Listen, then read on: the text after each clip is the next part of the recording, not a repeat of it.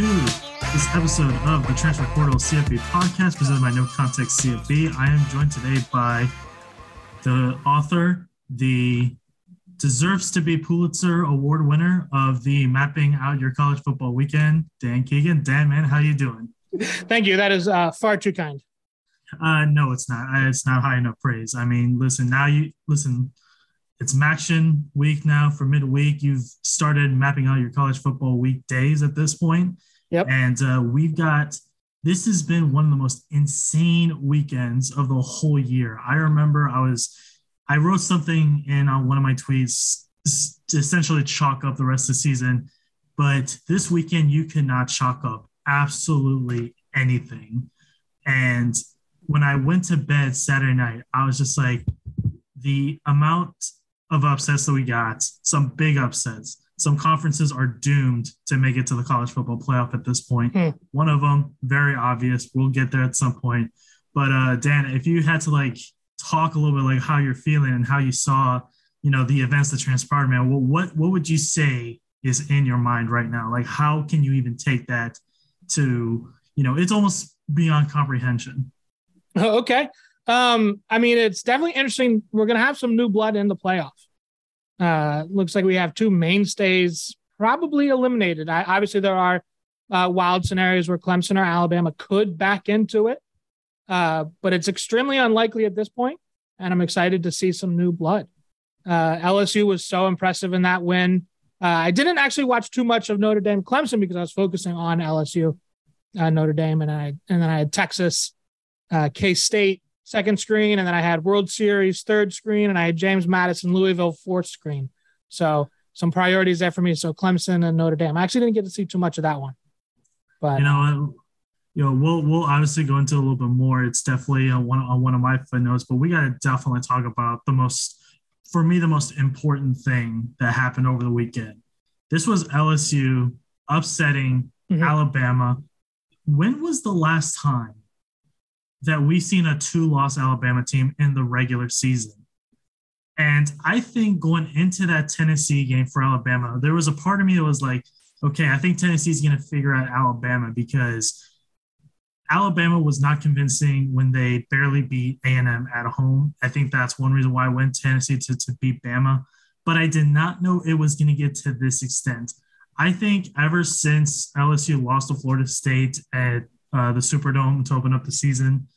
I think they've been a bit of an enigma. I think ever since that loss, people have just assumed that this was a rebuilding year for LSU. Mm. Brian Kelly needs the entire season to to figure out how to play with this LSU team.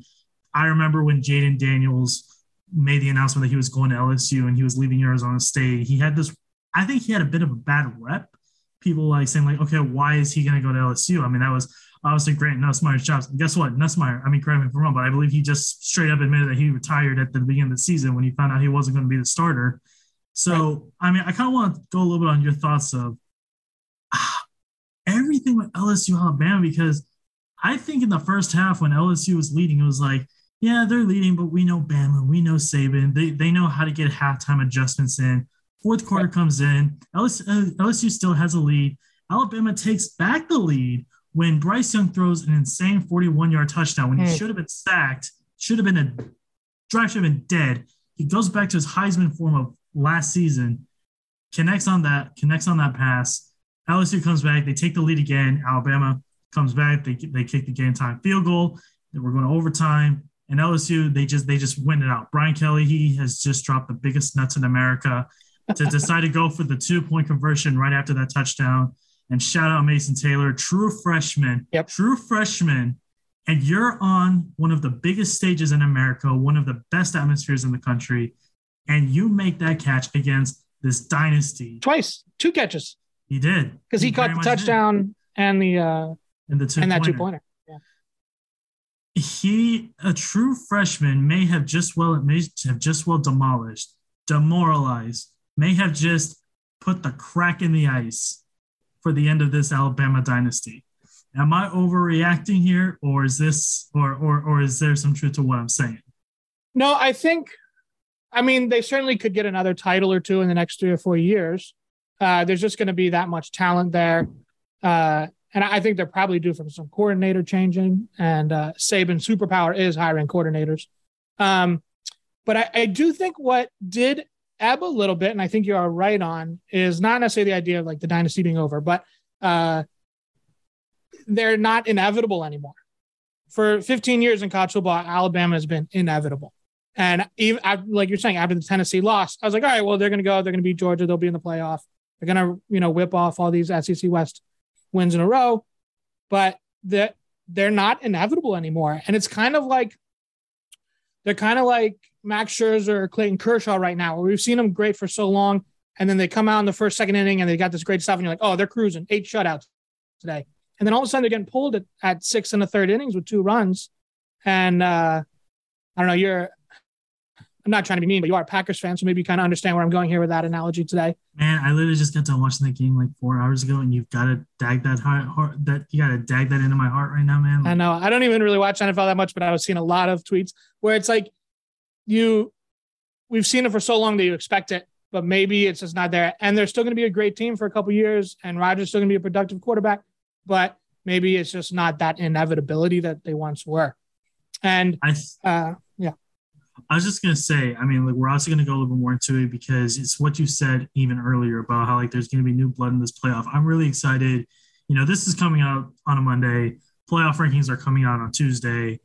I'm really excited to see what these new rankings look like because yeah. listen, we'll, we'll talk a little bit more on Tennessee and Georgia. But even though Tennessee lost, I and they and they honestly got demoralized by Georgia.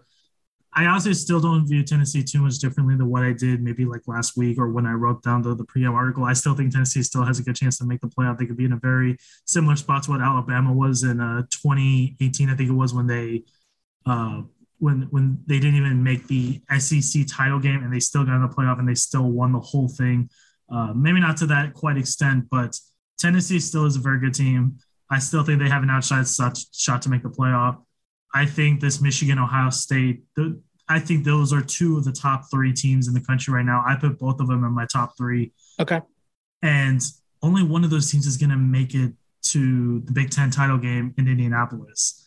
And with Tennessee and Georgia's Georgia, Georgia doesn't have another ranked opponent on their schedule for the rest of the year. I, have got full confidence in them that they're going to finish undefeated. They'll they'll probably beat LSU in the, in the SEC title game unless listen, we've seen crazy things happen. All right. For all we know, Alabama could still make it to, to the title game in Atlanta, and I will lose my mind if that happens.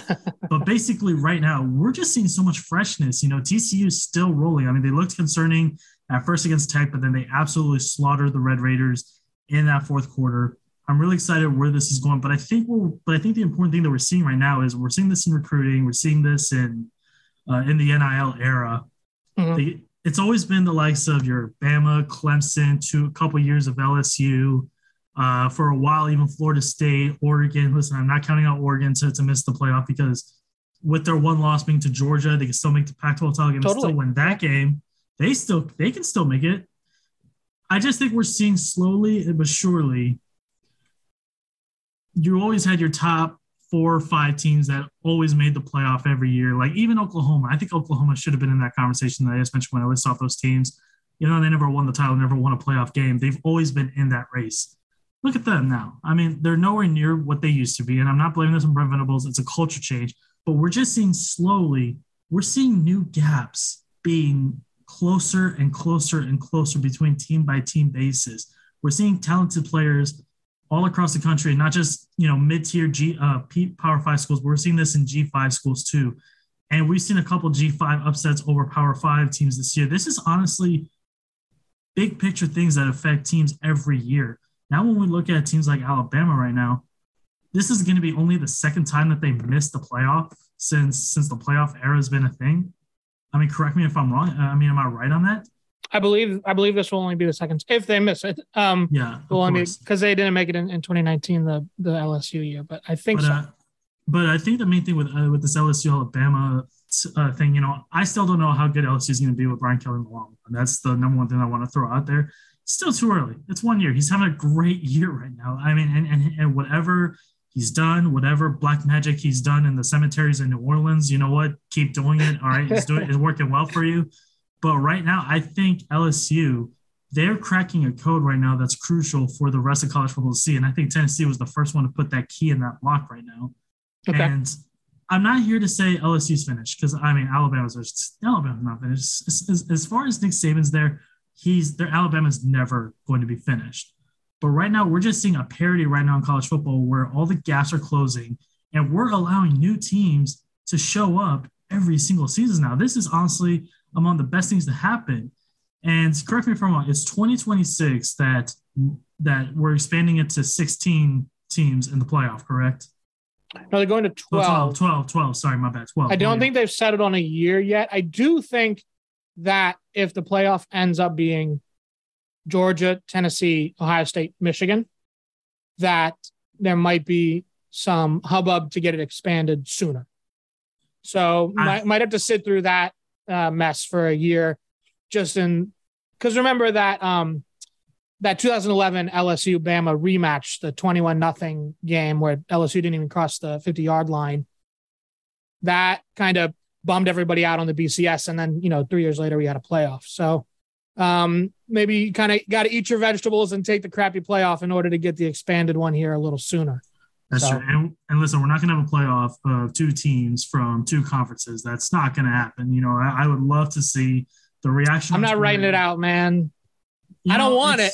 But if Georgia wins out and Tennessee wins out, if Ohio State and Michigan both win out, and the eventual Pac 12 winner loses another one first, and TCU loses another one, uh, I'd, ra- I mean, I'd probably rather have that than like Clemson backdooring into it, or I, I don't know. I, I don't put it past them. It's not what I want. Uh, and it wouldn't be the best playoff, but I wouldn't I wouldn't put it past the committee if that's how it unfolded. I'd like to see mm. the Pac-12 not cannibalize itself for once, because if Oregon or USC or maybe UCLA, I'm not sure how they love their strength of record, but if one of those two wins out, I think they they make it. So I think Oregon's going to make it. I just feel like there's going to be a sense of the committee, even if US, UCLA was to win out. I just feel like committee would not allow UCLA to happen to go in. Hmm.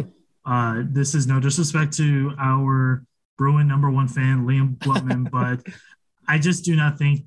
I think that you got to have a certain reputation in college football to, to make the playoff. And honestly, that sounds kind of sick to say, but I think it's also true.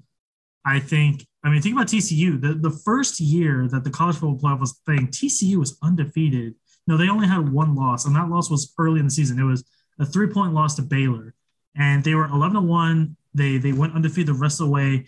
And the week before the playoff, the final playoff ranking was was unveiled, they were the number two team in the country, and they did not even make the playoff that year. Yeah.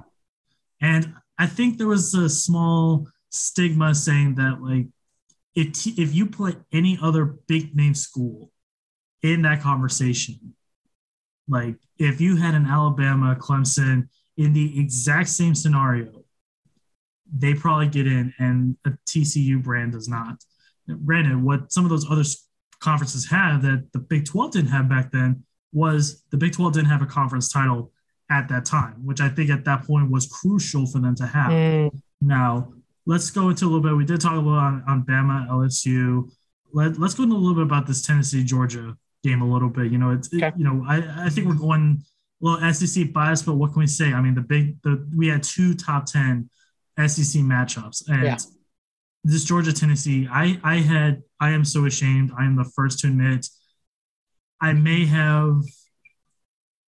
Sorry, I just got a soccer notification, but um I th- I think I bit too much than what I could chew with this Tennessee offense, and what I mean by that is, I said that they had the potential to score 41 points against Georgia mm-hmm. because I had this lingering thought in my mind of Georgia struggled against Kent State. They struggled in that third quarter really badly against Florida. They struggled against Mizzou. I'm not trying to I'm not trying to throw your Tigers on under the bus here. No, that's fine. But uh, but I you know there were a couple really big key games for Georgia this season where I'm just like, how many times has we seen Tennessee actually struggle right. against teams this year? And, and you really never saw it that much. But Georgia, as soon as that kickoff started into halftime, Tennessee had no chance. I don't know no. what happened with Tennessee's offense. I don't know. I, will say also, I, I feel like the pocket collapsed for Hendon Hooker way too fast. Uh, Jalin Hyatt, I mean, he's he's been one of the most spectacular wide receivers in the country. He was Cedric Tillman of last year. Cedric Tillman never looked comfortable out there for that Tennessee offense. Everything that was spectacular about this Tennessee offense just shut down on its own. It, it, got exposed. I mean, I don't know if it was the fact that you had to argue that you had a top three defense in the country going up against them, and that's what they needed on their home turf. But this Tennessee offense was just non-existent. I don't. I couldn't. Like this was not the same offense that I was watching against Kentucky last week. This was not the right. same offense that Hendon Hooker was throwing for almost 400 yards on against Alabama at Neyland Stadium. There was just Jalin Hyatt. He, he had five touchdown catches in that one game alone against Alabama. He has 13 touchdowns on, on the season in like nine games. Right. Where's this ten, like where did this Tennessee offense even go? So they're going to be fine. And what, what I think, I don't, I'm not an X's and O's guys. I'm not, you know, scheme Twitter and all that, but I, I so I don't want to get too far out over my ski, my skis here, but uh, the Tennessee offense, uh, the Baylor offense, you know, Heupel's uh, era at UCF and at Missouri. He was uh, our offensive coordinator for two years. So I, I, saw this, you know, week in and week out for two years. If a team has more talented, as talented or more talented uh, defensive backs that can match up on the wide receivers one on one, they can pretty much shut it down if they're physical enough. And you know the scheme's got to be correct too. You can't you know try to zone it up. You got to man it up one on one and create uh, at least equal numbers in the box um, because it's basically just a triple option offense. If you have plus one in the box, you run it right up the middle and get take free yards, uh, or a hooker, you know, outside scramble. If you have, uh, you know, numbers on the, you find the one on one and you hit the deep choice to, you know, Hyatt or Tillman or you know Emmanuel Hall back in Missouri, and uh, Georgia's has the athletic corners and physical corners to knock these guys off their routes to make them and just shut them down one on one, which probably no other defense in the country uh, has that in the tool chest. Uh, in addition to having a front six, front seven that can whip uh, Tennessee up front, and they were able to do both, and that that's not going to change. Like that defense is going to do that again if they have to meet again, you know, in the national championship. And we would see this with Missouri. They'd put up, you know, 50, uh, we hung, I think, 66 with, I think it was 66 on Tennessee, you know, in one of their down periods there near the end of the Butch Jones era, because that that offense is just a trump card. And it just, if you have better talent than the defense, you're going to hang 60. You're not going to get exposed to an upset.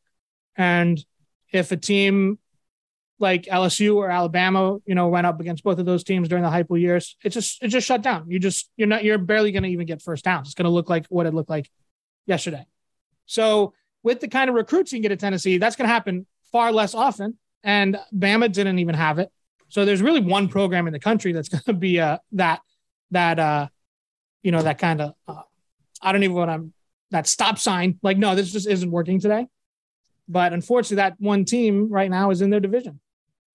So listen, this is still not a bad thing for Tennessee. Like they still got an outside yeah. shot to make the playoff. I mean, I think Tennessee's going to be just fine if anything, I think they're probably gonna, they're probably going to correct me if I'm wrong. What are the, what are the two bowls that are going to be the playoff uh, semifinals this year? I keep forgetting. I don't know off the top of my head.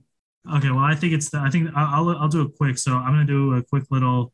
Uh, in, in terms of uh, election uh, day, I'm going to do a little what you would call a. Um, what's the word called when you're doing a monologue to, to Congress? I forgot what what it, what that's called. I mean, political Twitter, please help me out here. But uh, I, I if you know, I'm just going to go off with the assumption that the the Sugar Bowl is not one of the playoff semifinals. I'm going to look like a complete idiot if it is, but if it's not, they're they're going to make the Sugar Bowl. It's the premier bowl for SEC. It's what the Rose Bowl is for the Big Ten and and mm-hmm. the Pac-12. And whichever defense goes up against Tennessee, I'm going to absolutely pray for that defense. Still, I mean, I still yeah. do. I I don't view Tennessee. I don't view Tennessee any differently, truthfully, because if you had asked me like yeah. who was the better team between Georgia and Tennessee, anyways, I would have said Georgia. At the end of the day, it's still still a one game. Georgia got annihilated against Alabama in the SEC title game, and Georgia comes back. I mean, if that if those two teams play each other at Neyland or if they play a neutral venue, we're, we're probably looking at a completely different situation here. But I think Tennessee's still fantastic. They still got a great receiving core. They, they Hendon Hooker. It kills me because going in, you know, we'll have a conversation on this later, but going into that game against Georgia, Hendon Hooker was my pick for Heisman. Okay. Shut up, ESPN. Um, Hendon Hooker was my pick for Heisman just because I think he, I think Tennessee before that Georgia game had five wins against top 25 teams. Georgia only had one. I don't know how many Ohio State's had, but honestly, with the state of the Big Ten, I don't really think it's more than two. I know they got that big win against Notre Dame opening Notre Dame. opening of the year, but Penn State. It's true. Uh, they haven't played Michigan yet. Uh, they don't play Illinois. Illinois, uh, Wisconsin was not ranked when they played. I mean, I, you know, we'll go into Heisman discussion a bit, but I thought Hendon Hooker, he he had the highest QBR in, in, college football, or top three it was, and I know he I know he was tied with C.J. Stroud for most uh, passing yards per attempt. He had the stats, he has the film, he has the record, he has the story. You know, the, you know, this guy was essentially a nobody at Virginia Tech. He comes to Tennessee, changes right. the landscape of, of the SEC to an extent. Hmm.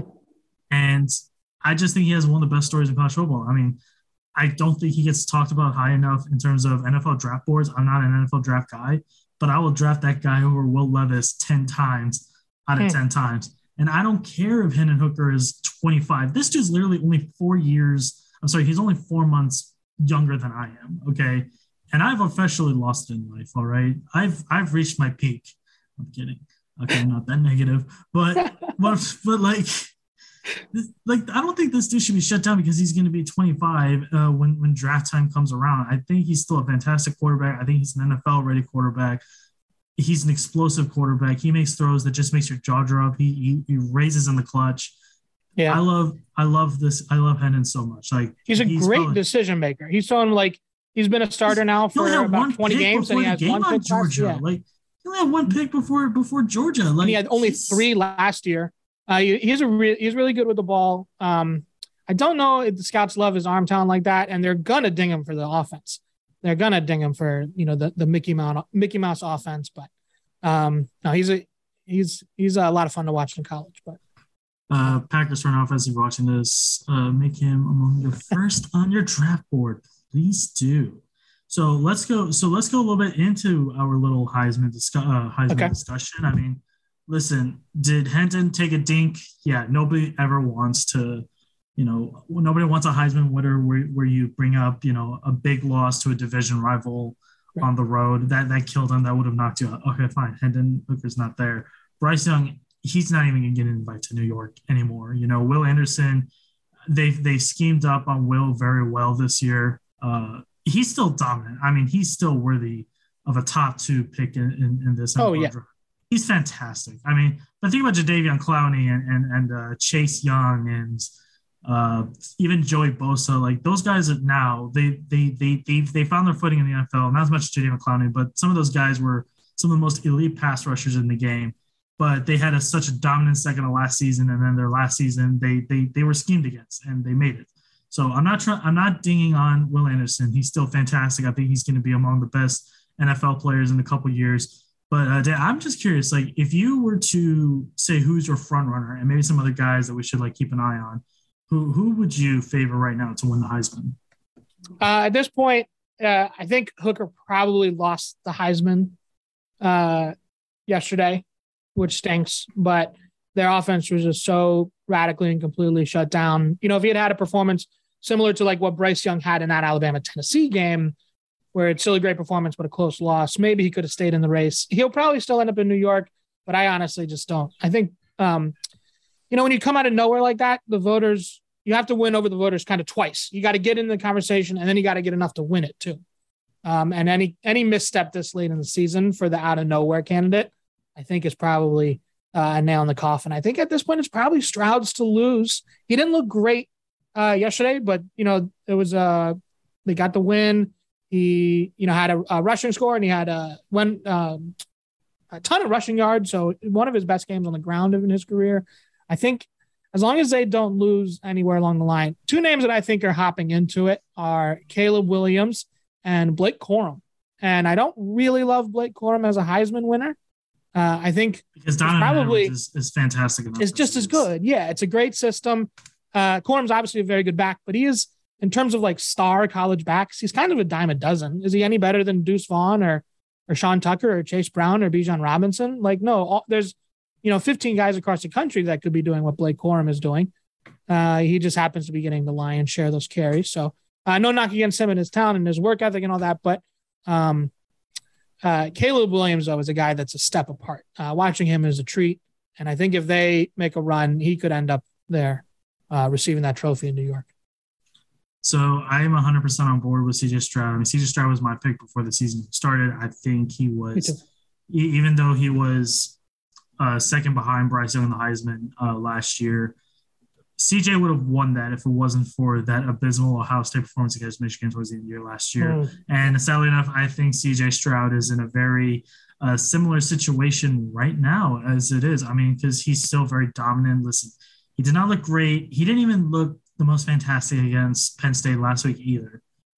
In fact, only one touchdown the last two games for him. But look, he's still having games of four touchdown passes, six touchdown passes. And I know what I said about the Big Ten not being the strongest, but right now CJ Stroud is doing everything that he's supposed to do and and more. He's still he's making receivers like he's churning Ohio State into a wide receiver factory. And I know that these wide receiver guys, they're still four stars, they're still five stars. Marvin Harrison Jr is honestly looking every bit as good as what his father did when he was with the Colts. I mean, it's getting to a point where we can start talking about CJ Stroud and Marvin Harrison Jr. being the new Peyton Manning and Marvin Harrison. No, okay, let's chill. Okay, it's two different games here, but uh, CJ Stroud, he's he's he's making his receivers better. He makes his team better.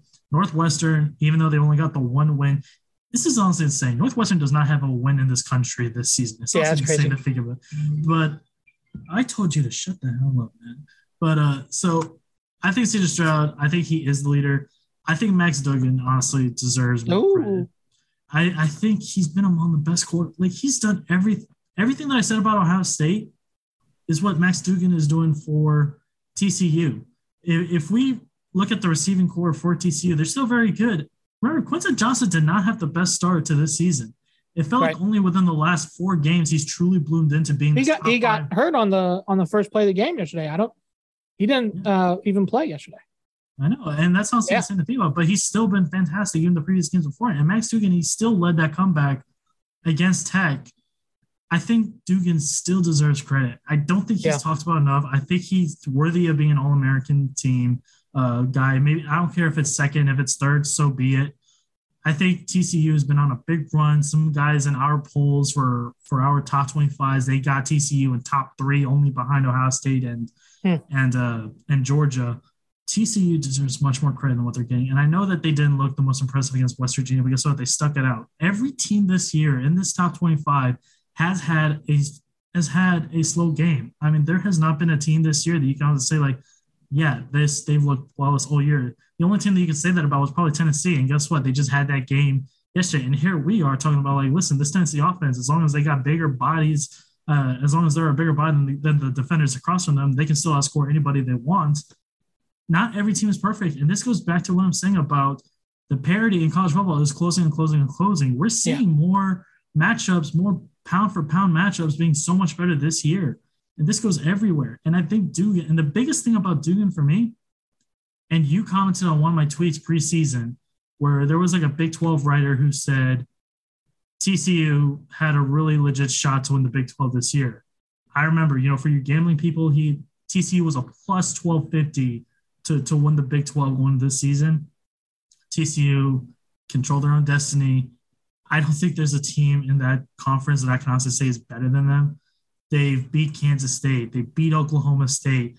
Uh, they got Texas uh, next week, which college game day being there is honestly somewhat of a disgrace.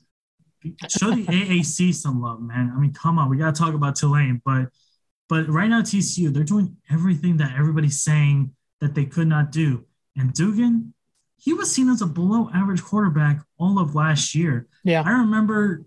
I I, I don't want to compare him to another, you know, historical Heisman figure, but remember Joe Burrow, his second to last year at LSU nobody really thought he was anything special. And here's Max hmm. Duggan now. Last year, he wasn't anything spectacular. Now he's leading one of the best offenses in the country. For as far for my money, I think at this point they deserve to be a top 14 come Tuesday.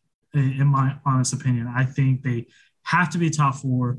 Committee puts them under Alabama again. We need to fund a trip to. I think they're. Do, I think they're doing the rankings in Atlanta, or they're all over the place. But we have to boycott the the, the selection committee if they if they play TCU again. TCU they've been such a good offense this whole year. Yeah. They've they haven't really made any slip ups, and Duggan needs to be a guy that we really need to take seriously. And uh, we we also got to talk about uh, Kendre Miller. You know he's running that ball like like a horse. He's looking like 2001 LaDainian Tomlinson out there. I mean, he's honestly looking that great. I mean, he's he's finding spaces in, in the sec, in the secondaries.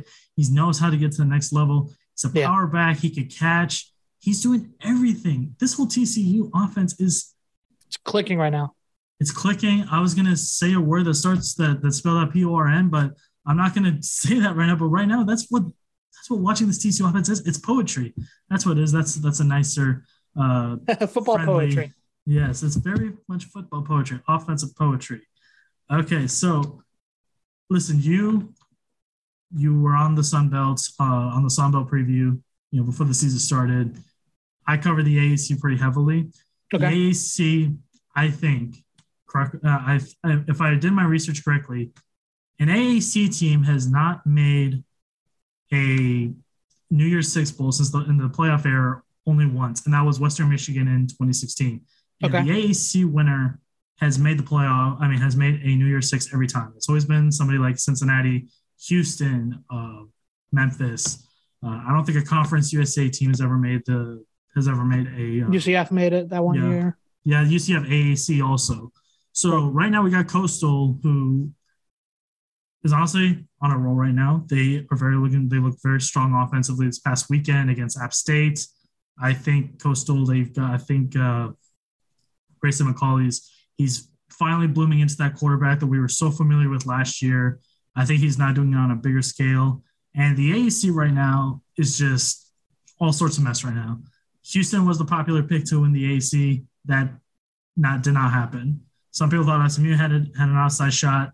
Did not happen. Cincinnati is slipping up a bit. They they slipped up against UCF. They did win this past weekend against Navy, twenty to ten. But this is nowhere near the same Cincinnati team that we saw, you know, in previous years, the last two years when they played Georgia when they made the playoff last year. They're not that same team. Tulane is Tulane for real because when I look at Tulane, they're not the best team offensively. They're not the best team defensively. They got a good stable of running backs. But when I look at Tulane, my issue with Tulane is they win with grit. And I saw, and when I went to the Tulane Houston game earlier this year, I think it was like week four or five. It was a, uh, and, and I was watching Tulane. Did Tulane make better plays? Did, did, could I honestly say that Tulane played better than Houston when I watched them? I don't think so. Did they make smarter decisions? Did I think that uh, that they were better disciplined? I think that's honestly a key point with Tulane. I think they're a better disciplined football team. They don't play flashy. They don't make big plays. They don't have a star quarterback that's probably going to be, you know, our Brendan Award winner this year. Right. But they just win with toughness. They win with grit. They win with disciplined offensive line play. They make the defensive stops when they need to. Tulane is a smart football team. I'm not going to say that they're a great football team, but they're a very smart football team that leads them to win games. Can you honestly look at Coastal and what they've done this year in the Sun Belt? And do you think it's enough to eclipse anything out of the AAC? Uh, I think it should, and because of the presence of McCall, and with a player like that in a scheme like that, uh, I think that gives them a shot against uh, a you know ton of, of teams that are going to be in that slot. You know, obviously not against you know a Georgia defense, but um, they'll they wouldn't be playing Georgia in that game. But I, think there's a lot of potential New Year's Six teams that Coastal could absolutely pick off with that offense. And uh, I know you don't, you know, reward a team for that because they have the best chance to win, but I think they would they would make the mess the most oppor- uh, entertaining uh, Cotton Bowl entrant from the group of five. I have also I'm in the same boat. I watched a couple Tulane games and I'm just not in love with them. You're right, they're gritty. They play close games. Uh, Pratt does just enough to win, and you can't take away they are winning these games. But uh, I don't necessarily think they'd be super highly favored against Coastal if the two played on a neutral field. And, I think Coastal would be favored, to be honest with you. Yeah, maybe. And Coastal, uh, I'd give I'd give Coastal maybe like a six and a half point line, to be honest. Okay. Um, that is uh somebody that's watched a lot of Coastal football. You're being very generous to their defense because that is not a good unit, but uh, we'll take it. Um, I don't know. I UCF has this tendency to like that Mike Leach team where you just kind of like puke on your shoes three times a year and just lose these completely winnable games. UCF's already done that twice. They should have. They're better than ECU. They're better than Louisville, and you know, um, Cincinnati is not very good this year. They just lost too much talent. They're reloading. Uh, Tulane. I don't want to take anything away from Tulane. They're fun. They're fine. Uh, They're if Coastal has if Coastal has one loss, I, I will definitely be stumping for the Chanticleers for that spot. And also, in kind of a from a, a um, narrative, from a storytelling standpoint, this is the third year. It's you know obviously not the best Coastal team. Last year's team was better with more defensive talent, but uh, like a culmination of this kind of great run that they've had for the last couple years and reward them. I know, I don't know. I, I just it'd be great to see it all work out. McCall off to the NFL, Chadwell off to a Power Five job, uh, and they kind of like uh, you know, and they wrap it up with uh, with the New Year's Six bid. What a what a storybook ending that would be. It would be, and honestly, I can honestly say right now, one of the worst things that could have happened in the AAC this year was UCF losing at East Carolina. That was among the worst things that could happen mm. this hmm. year because it could have yeah, and I, it it killed so much for the AAC this year because now Cincinnati you know, they had to go to UCF and UCF did beat Cincinnati. I think that was a game that you can also say, like, okay, UCF beat Cincinnati. There are aspects of UCF that you can also say are better than Cincinnati. I think UCF has a more explosive offense than what Cincinnati has right now. And like I said, Tulane, I don't know what's up with Tulane, to be honest with you. I I gotta look at their schedule. But here's the thing: we cannot just chalk up Tulane as saying like, oh, they're gonna go all the way.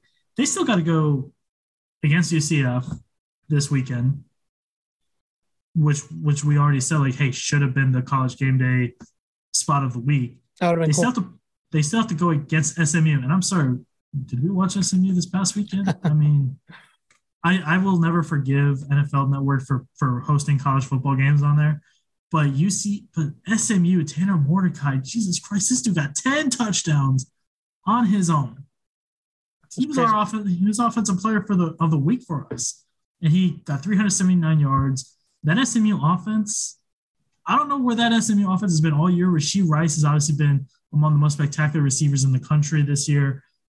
But my God, like this is what Tulane's got to go up against next week or in two weeks, depending on what your what your metric is. And then they have to go to Cincinnati to close out the year. Okay. There's just way too much haze gray area right now in the AAC for me to be like, oh yeah, this team's still going to win it. Houston had an outside shot to, to, to still make the AAC title game. They decided to be SMU.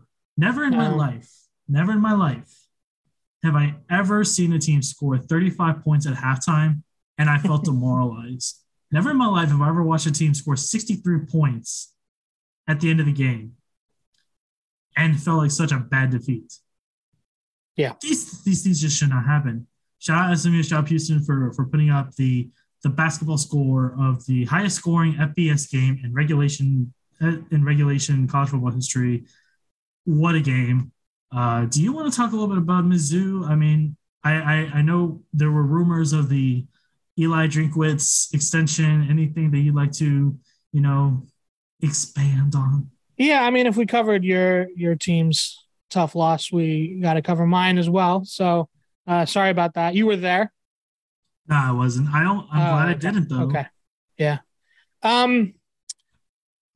I mean, early in the year, I was really frustrated with Eli Drinkwitz in terms of a small element of the offensive play calling, offensive scheme. I don't know if this side to side stuff, this Boise offense, all this eye candy didn't work at Auburn, and it's not looking that great in year three at Missouri in the SEC. That stuff might work in the Mountain West, but against SEC athletes on defense, doesn't seem to be working out so hot. So, um, I was frustrated with that. That he's a head coach that you're bringing in for his offensive acumen, and he's uh, you know the play caller, and his side of the ball is struggling, but the defensive side of the ball is doing great. Uh, I think Drinkwitz is one of those guys. Uh, the Rock M Nation, the Missouri SBN site that I also contribute to, they're, they're on their podcast episode. Somebody made a great point that Drinkwitz is a really, really good CEO type head coach, you know, big picture stuff, but he thinks he thinks he's an offensive genius type head coach. So he's uh, kind of like uh, Jimbo Fisher, where he's just wrapped up in this scheme and this playbook that's just not there. So I'm fine with the extension. A lot of stuff has been going really well for Missouri. The biggest thing that's not is his playbook. So, you know, maybe there's an offensive coordinator added to the staff next year in two years, but, you know, recruiting is great. Facilities are great. A lot of hype around the program. Uh, two best uh, crowds in Missouri in the last decade in the last two weeks for Vanderbilt and Kentucky noon games. There's just, there's a, a good vibe around the program. The team's uh, finished strong in the year. This is all stuff better for Missouri podcast. I could go for half an hour about this stuff, but overall, I'm not that upset with the Drinkwitz extension. I am upset with the referees that called one of the more out of the box. Uh, that was not a pun. one of the more uh, inexplicable roughing the punter calls I've ever seen. I guess technically, by the rule of the law, he was inside the tackle box because he was on a hash, 40 yards behind the line of scrimmage. Did you did you see this play? Did, did you see this roughing the punter? All right. Well, go look it up if you're listening. Uh, I I mean, I don't I don't know what to say about it. Drinkwitz's probably get fined for what he had to say in the press conference about it, and good for him. I don't know how, if you're the Missouri player, how you could play that any better. But if Missouri had any semblance of an offense, save a top 15, top 20 Power Five defense, and you're looking at a six and three team instead of a four and five team. So uh, overall, I feel good about the program. Uh, I'm going to think long. I'm going to lose some sleep over these Auburn and Kentucky games and how they ended. so that's all I'll say about that. Right, let's go into our most surprising thing from the weekend. I'll, I'll start off with this one. And I saw a little bit of this on, you know, our, our top 25 is out now. Our change of forward top 25 is out now. And uh, I, I, I calculate the rankings, I'll calculate the point systems, and I am never more disappointed in our group as a whole. I'm calling out the entire transfer portal unless you rank this one team. Unless you rank this one team, you are scot free. If you did not rank this team, you are on my hate list. Okay, you ever seen that episode of The Office where Ryan Howard's writing down names for people that he's uh, that he's got hate towards? That's what I got. So I think Notre Dame's back, and I don't know what that oh. means by being back. I don't know what that means being back, but Notre Dame right now. The ironic thing with Notre Dame is right now is I feel like after they lost to Marshall, they just they just and it's not it's, it's not to say that they didn't deserve it. They deserve to be forgotten about. Right now, Notre Dame right now they're on a bit of a roll here. This is their second straight ranked win. You know, beating Syracuse last week at the Carrier Dome, and now you beat a playoff hunter this week against Clemson. Clemson this year was hapless. Syracuse at this point is just groveling. They were frauds, I guess, to put it this way. And this is no disrespect to, to a guy like Sean Tucker. He's a fantastic running back. And uh, Garrett Shrader, he's still a very good quarterback. And they had a strong secondary for most of the season. And then for some reason, Syracuse is just crumbling right now. But right now, Notre Dame. Injuries, defensive injuries. It's true. Yeah. Right now, they only lost one game inexplicably to Stanford since they lost to Marshall. But they've still beaten the likes of North Carolina. You still beat BYU in Vegas. Mormons versus Catholics in Vegas. How about that? You beat Syracuse at the Carrier Dome and you beat Clemson. Drew Pyne, I think, has gotten slandered too much this year. He's made good plays for the Irish offense. This has still been a stout Notre Dame defense. It's been playing really well, actually. Ever, you know, they haven't allowed over 30 points since that win against North Carolina at, at, uh, at Chapel Hill. Notre Dame's Notre Dame's on a roll right now. I don't think they're getting talked about. They are not ranked in our top 25, and it's inexplicable. It really is inexplicable. They, they were 26. They, they would have been our number one team in terms of receiving votes. Hmm. You know, and luckily they're they're they're back in the AP poll this week. AP poll doesn't mean anything, but like they're number 20 right now in the AP poll. I'm excited to see where the committee is going to put them on Tuesday. Playoff will put them at six. I was waiting for I'm waiting for the team part at the end, but no, we're not going there. But I, I I think Notre Dame. I think that I think Marcus Freeman. He got too much hate at the beginning. Yeah. Players still love the guy. Change does not happen in a span of two to three games. I get it. He lost his first three games. One of those games was a New Year's Six bowl. Then he had to play against one of the best teams in the country eh, at, at Ohio State. And listen, Marshall was inexcusable. All right, fine. Marshall's a good team. Guess what? Yeah. I mean, they, I mean, Rasheen Ali is a fantastic running back. These things happen. Uh, Khalan Laborn. Laborn, you're thinking of. Oh, okay. Sorry. Yeah. But uh, my bad. But no, but he's anyways, he's like Laborn is like top four, top five in FBS and rushing. He's been a beast. Oh yeah, that's right. It was Laborn. So I I, I do got to give it to you know I, I think Freeman he's done a tremendous job turning around. You know I think this yeah. I think he's now at uh six and one since that since that loss to to to Marshall. So huge shout out to to Freeman. I think he deserved to be coach of the week. My honest opinion. He's rallied the troops. that's what my most surprising thing is. I think Notre Dame's got to be one of the best feel good stories right now in college football. Yeah, that uh, USC game actually has a lot of intrigue now. Uh, I I was kind of writing it off two or three weeks ago, but they they've definitely been on a heater. So, uh, for me, uh, big surprising thing is you know I, I hinted at this very early in the Alabama talk, but the idea that Alabama, I've officially switched over. Alabama is no longer the inevitable team. Georgia, I think, is that inevitable team. There, as long as Kirby is there, he has built the Death Star two uh, in Athens. Alabama is still great, but I no longer am going to give them the benefit of the doubt week in and week out. And uh, Georgia has now earned that for me for the years going forward. And uh, I think Georgia might be kind of like, you know, the great NBA team that knows they can make the playoffs, you know, and they flip the switch in in March. And, uh, you know, they don't necessarily need uh, to compile the gaudiest record in the regular season because they're, you know, reigning champs or, uh, but they're going to be there they know when the real games are going to be played. I think the Georgia that we saw, um, you know, you don't you don't need to beat Kent State by 70. You just need to take care of business. And I think, you know, going forward, they have Mississippi State and Kentucky, uh, of course, Georgia Tech. They will beat them by 70. Uh, and then, uh, you know, onto the postseason. And I think Georgia, uh, they're inevitable. They Kirby Smart has earned the benefit of the doubt. Uh, even if the matchup doesn't look the best, even if they just came off a bad loss, uh, so yeah, I'm I'm uh, moving that that title of inevitability from Alabama to Georgia for the rest of their respective tenures. Alice is very smart. I think Georgia's had the upper hand over Alabama in recruiting in recent years. Yeah. It's uh it's it, it's Georgia Kirby. I mean, you know, I, am not trying to diss Saban's hiring in 2007, but uh, where does Kirby Smart being hired by Georgia currently rank as the best hires in college football in terms of the last 10 years right now. Uh, right. I mean, and I was, just gonna say, say, like Dabo, like it's probably up there, but Dabo isn't exactly loved by anybody. I don't know how anybody can look at Kirby Smart and be like, "Hey, I don't like this guy." I think he's very respectable. I remember when uh, they were struggling a little bit against Florida last year.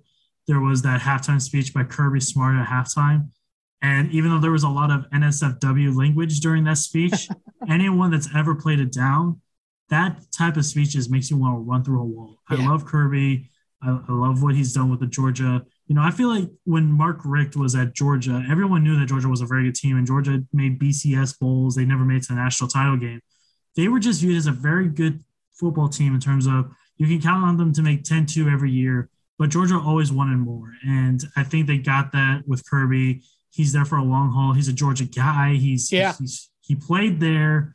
He he loves that state with all his heart. He loves that university. He is Georgia in a nutshell. And he's made that really. This is the best hire that Georgia's made, could have made, and you just got you just got to respect it. It really is, you know. And, and it's such a feel good story at the same time. You know, it is a program that didn't want to just be good; they wanted to be great, and they did more than be great. They they they they become a national powerhouse.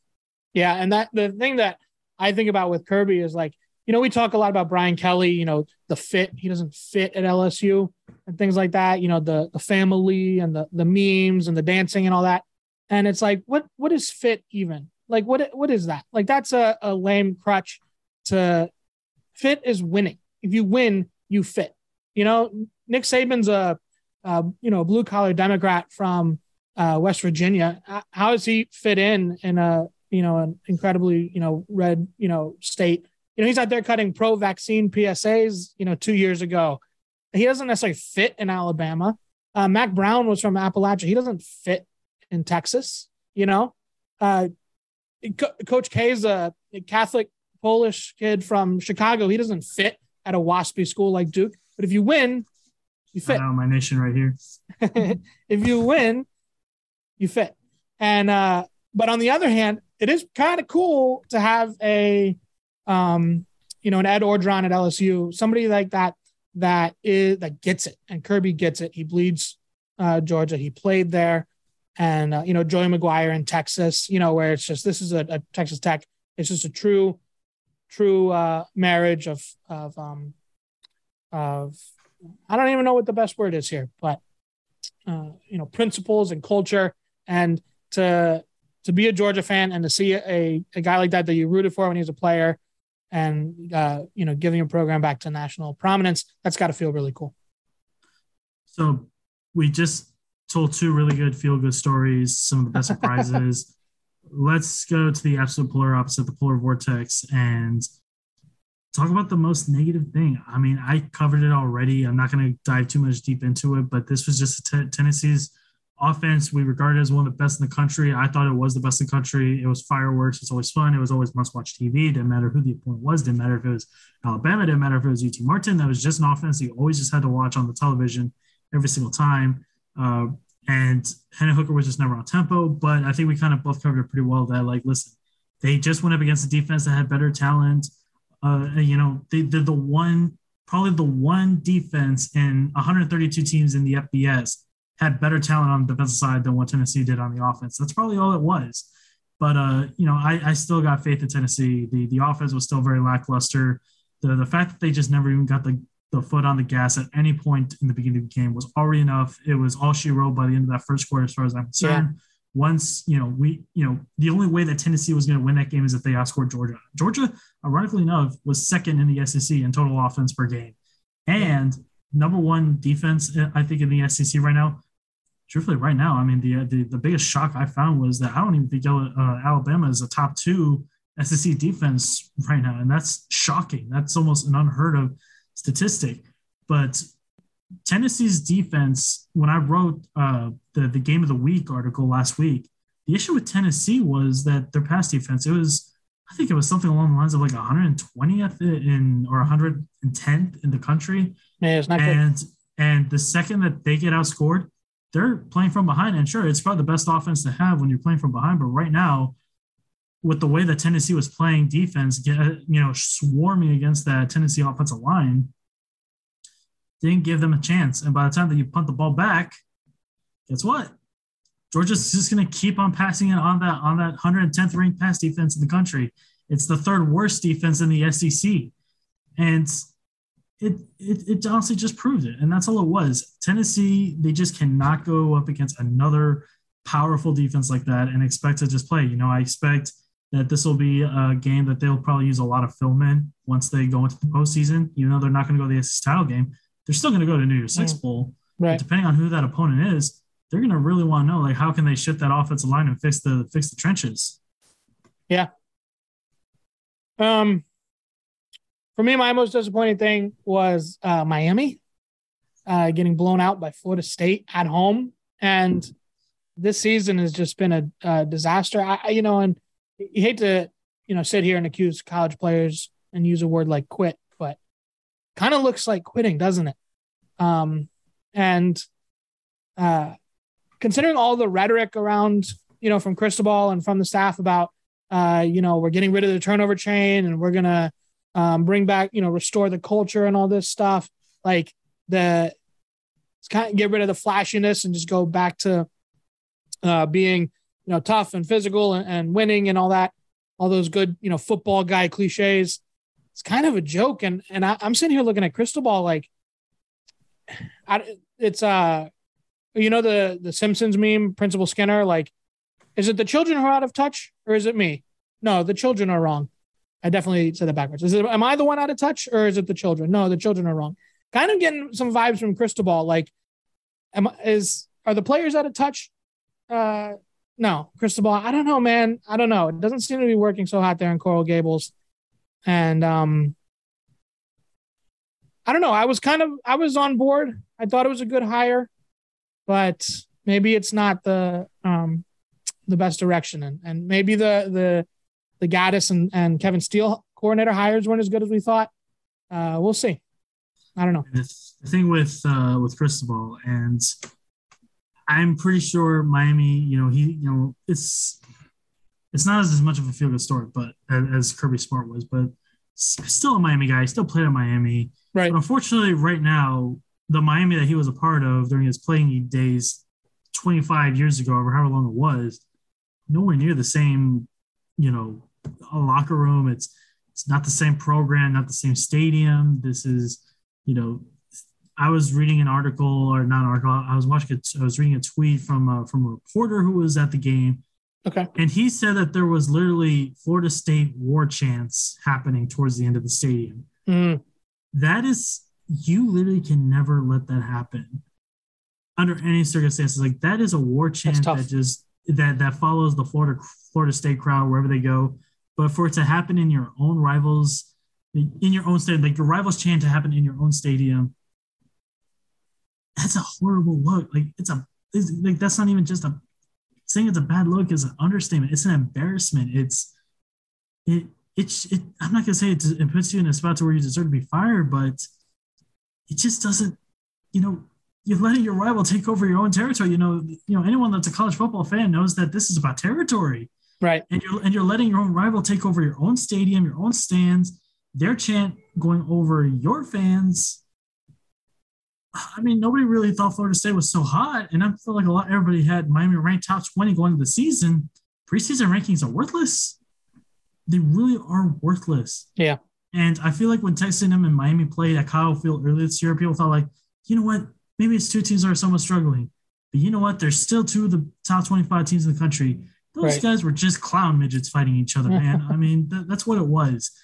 It was it was an ass clown show. That's what that game was. and now we're looking at Miami now, and I'm just like, there's absolutely nothing you can look at Miami right now and say like, hey, that's positive. No, there's nothing you can look at Miami that's positive. The the the running game sucks. The offensive line sucks. The offense sucks. The defense sucks. Everything about Miami sucks. The, the you know you had it on the outline. The entire ACC sucks right now. When you're in a spot right now where North Carolina, who's got probably a bottom five defense in the country, we're, you know, looking like the best team in your own conference, that is Yeah. honestly saying something. But uh, to go on to the next thing, player that most stood out to you this past weekend. Uh, I'm gonna I'm gonna cheat and do two. Uh, quick shout out to La'Damian Webb, uh, former Florida State running back, now at South Alabama, 247 yards, four touchdowns. He carried the South Alabama Jaguars in their big comeback win over Georgia Southern. They fell behind in that one, um, and then really had to slow down the pace and, get it back to the kind of game they wanted to play. He was incredible over the last two games. Uh, Webb has over 400 yards and seven touchdowns in the past two games. So he's putting that team uh, on the back as they try to keep pace with Troy in the Sun Belt West. You know, I got to shout out my Sun Belt. So, um, and then also I want to LSU. Four true freshmen were some of the best players in that game. You had the two uh, tackles on the offensive line, Will Campbell and Emery Jones. Uh, two starting true freshman tackles. You have Harold Perkins, who's a star there, uh, bending the edge. That's Houston high school legend right there, Oh, really? man. Yeah, Okay, I didn't know that. He's yeah, he's the pride of Cypress, Texas. I think he went to uh, Cy Fair, I think it was. Okay. He is incredible. And then you had the, the true freshman Mason Taylor, Jason Taylor's son. Uh, if you remember him, NFL let Miami Dolphins legend. Uh, he had, uh, you know, those two big catches there. Uh, he, he played great too. He, you know, gets a ton of snaps, sees a ton of burn. And you're talking about four freshmen that are, you know, they're they're kids. They're 18. They were prom five months ago, and here they are dominating in the trenches. I mean, not necessarily dominating. Perkins is dominating. I don't know if the other guys are dominating, but they're holding their own against Alabama, against the SEC. Uh, they're going to be good for a couple years there, and to be having that kind of impact in the trench in the SEC is amazing. I'll say this, you know, for as good as that A&M uh, recruiting class was this past year, you know, they got one of the best quarterbacks in the country in Conner Weigman. Right. You know, and, and he's already played this year and he's looked really good. I mean, he, he threw four touchdown passes in his in his first uh, full game for the Aggies, and getting guys like Walter Nolen, who's going to be a phenomenal All American level defensive lineman. Uh, I think he's going to I think he's going to be a defensive tackle once he fully gets uh, acclimated to Aggie land. But Harold Perkins, he was my favorite recruit that that the Aggies originally had in that recruiting class.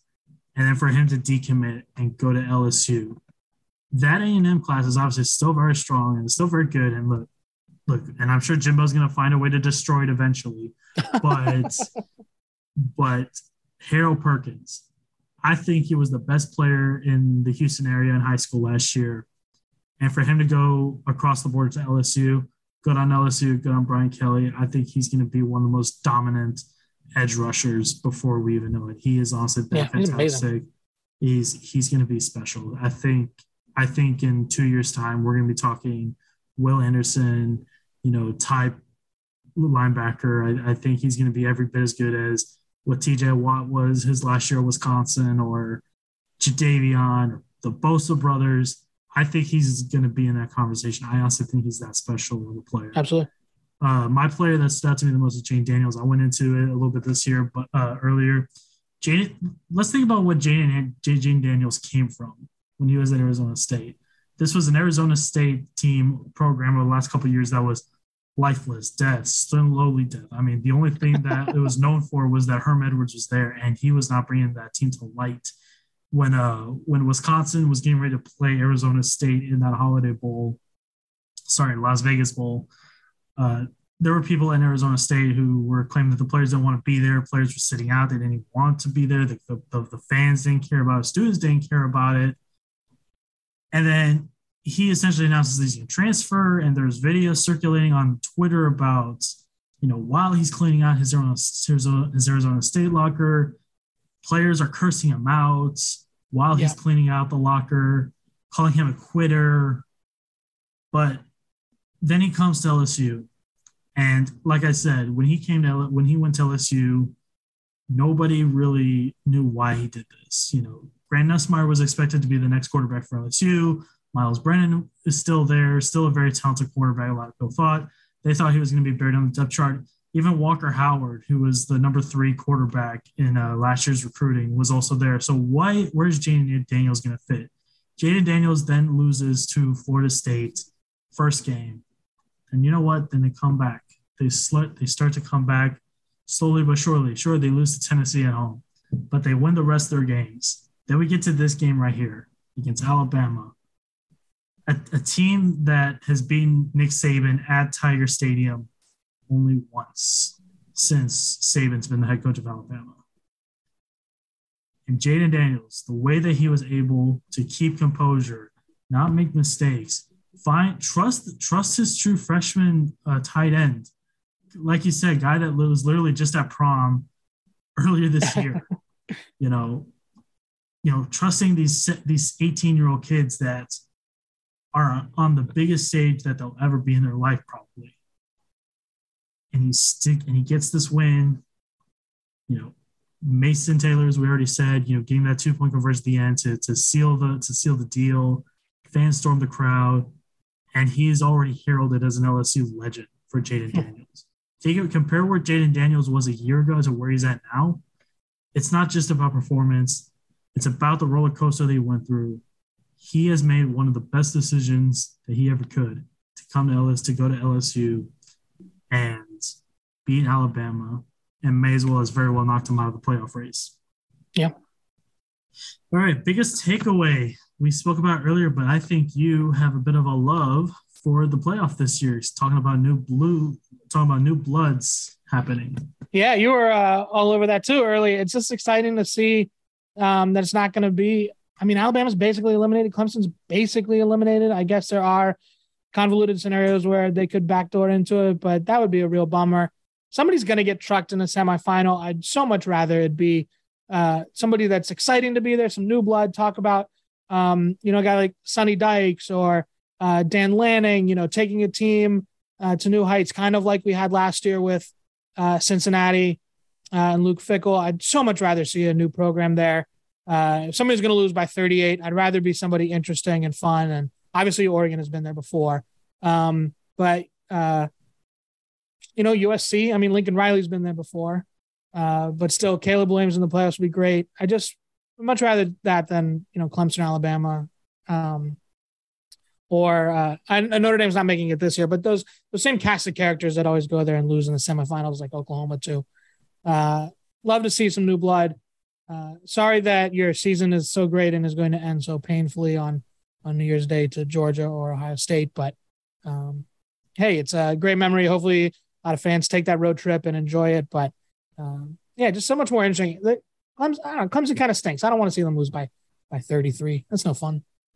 I totally agree with you. Listen, I, I still think Ohio State and Georgia are the two best teams in the country, but so we said we're going to see teams like Tennessee, maybe. I mean, like outside shots. Sure. Ten- uh, yes, absolutely. Tennessee in the playoffs would be great.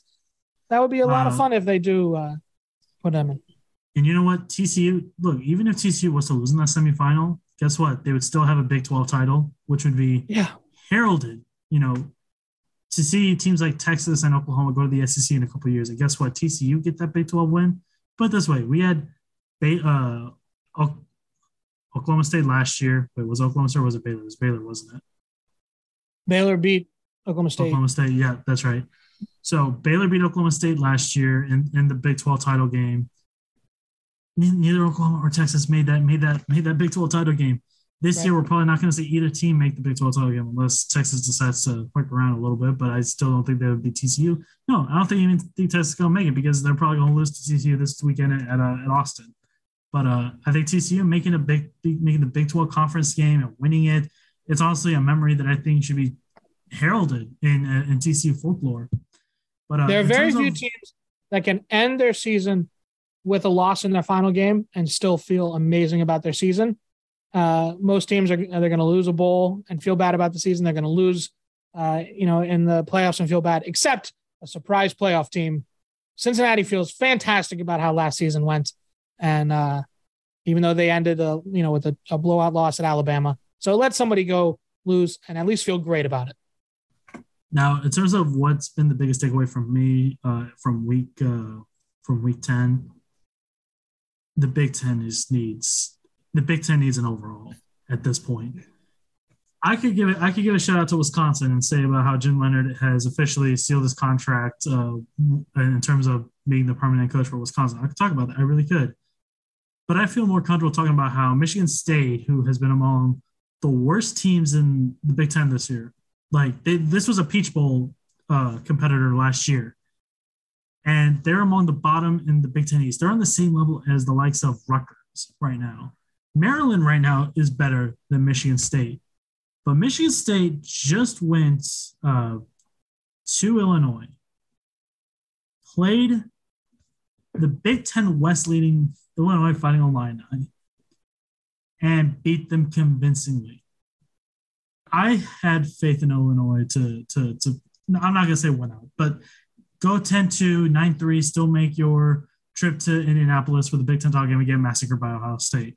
But they Danny uh, Tom DeVito, almost a Danny DeVito, but Tom DeVito has been a very talented. He's been very good for Illinois this year. Illinois has been putting Illinois has been a top five defense statistically in the conference. Chase Brown, he's been Doak Walker leader for me. You know, while we were talking about some, some of these other running backs, I think Chase Brown totally deserves to be in that conversation. Mm. But Michigan State just comes in, beats Illinois. Illinois, that's probably still going to make the Big Ten title game. Michigan State, that's probably still not going to be bowl eligible, depending on how the rest of the season goes. And right now, the Big Ten West, it's a mess. For a while, Nebraska looked like they was in. Guess what? They just lost two in a row. All right. They lost. They, they lost Illinois last week. They lost again this week. They're not. They're not going to make the Big Ten title game. Wisconsin. They, they they lost too many games already. If they would have beaten Michigan State, they probably would be in the race, but right now they're out. As much as Wisconsin's looking good right now, Minnesota, they're looking like the stock market right now. Okay. I just don't know where they're going. Some days they look great, sometimes they look bad. And I still don't know what identity Minnesota has. Mo Ibrahim is still one of the best uh, running backs in the, in the, country for me. But the Big Ten West is all over the place. It's a mess. And truthfully, I don't even know how it could get cleaned up right now because every Big Ten fan remembers the leaders and legends division that lasted for like two to three years. That was the worst division lineup I think I've ever seen in my life. But when the Big Ten West and East came out, my instant thought was Wisconsin was going to run away with it every. Oh, I didn't even talk about Iowa. How about Iowa? They're finally looking somewhat good. Spencer Petras is actually looking decent. Did hell freeze over? What the hell happened here, man? Like I don't know what's going on with the Big Ten West right now, but right now Big Ten needs an overhaul. I don't know how you can let a team like Illinois be the best team in the division. I don't know how you can let Wisconsin, who's been as as bad over the last couple of years, uh, you know, you know, still not even have a sniff at, the at the Big Ten title game. Uh, Minnesota, even when they're looking good, they're, they're still not going to make the Big Ten title game. Illinois, who's now just lost embarrassingly to Michigan State, they're still going to make it. UCLA and USC honestly need to get to the Big Ten as soon as possible because this alignment needs to change right now. And even if you put them in the Big Ten West, it's not good enough. We're probably going to need the pod system. I used to think the pod system was the dumbest idea to ever come out. I actually hope for it at this point.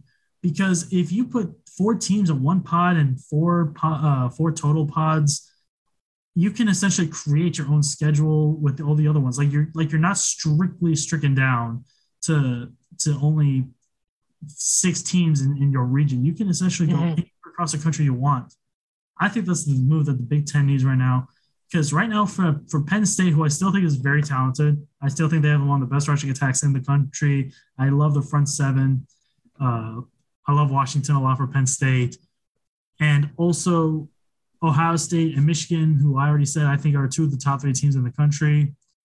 The fact that we're going to see Illinois probably go to the Big Ten title game and probably sure. not even deserve it, and to see a team like Penn State or Michigan not even make the Big Ten title game, it's either get in pods or get rid of the divisions in itself. Even if you have a 16 team conference, do what the Big 12's doing, honestly, and just scrap the and just scrap divisions because it's honestly just making everything even worse. The only reason why we have divisions is because in 2010, Ohio State, Michigan State, and Wisconsin all went 11 and 1. And they didn't have a Big 10 conference game yet then. And they couldn't figure out who was going to make the Rose Bowl. Well, they ended up choosing Wisconsin, but guess what? Michigan State being 11 1, they had to go to the Capital One Bowl. You were 11 1 team and you didn't even go to the you didn't even go to a BCS bowl. You got massacred by Alabama. But so look, Big Ten needs an overhaul. This cannot last any longer. You got you got three teams that are, that deserve top five. That you got three teams that deserve top 15 spots, and only one of them is going to the Big Ten title. Yeah, that makes zero sense to me. Now to wrap this all up, what is the best and the worst thing that you saw uh, this this past weekend? All right, the worst thing I saw, I, I don't want to go out too much of a limb. I, am not, you know, on the ground in, in uh, Harrisonburg, Virginia. So, but uh, for the last two weeks, two weeks ago, James Madison played Marshall, and their star quarterback Todd Centeio, right before the game was announced, he was out. This was a total surprise to everybody, uh, local media, local beat. Nobody knew that he was potentially going to be out. Um, and then they had their bye. They lost to Marshall. Their their backup Billy Atkins was uh, I'm sure he's a nice kid, but he was a very, very poor FBS quarterback on that day. Uh, Marshall has a top 15, top 20 defense, so uh, no, no fault of his own. But he, he was he did not play uh, well on the field. Uh, hope he's a good kid. Hope he uh, has a good rest of his career. But that was a tough Saturday. But um, so for two weeks, you know, beat writers just trying to do their job. You know, are they is how Centeio? How's he going to look? Is he going to play against Louisville?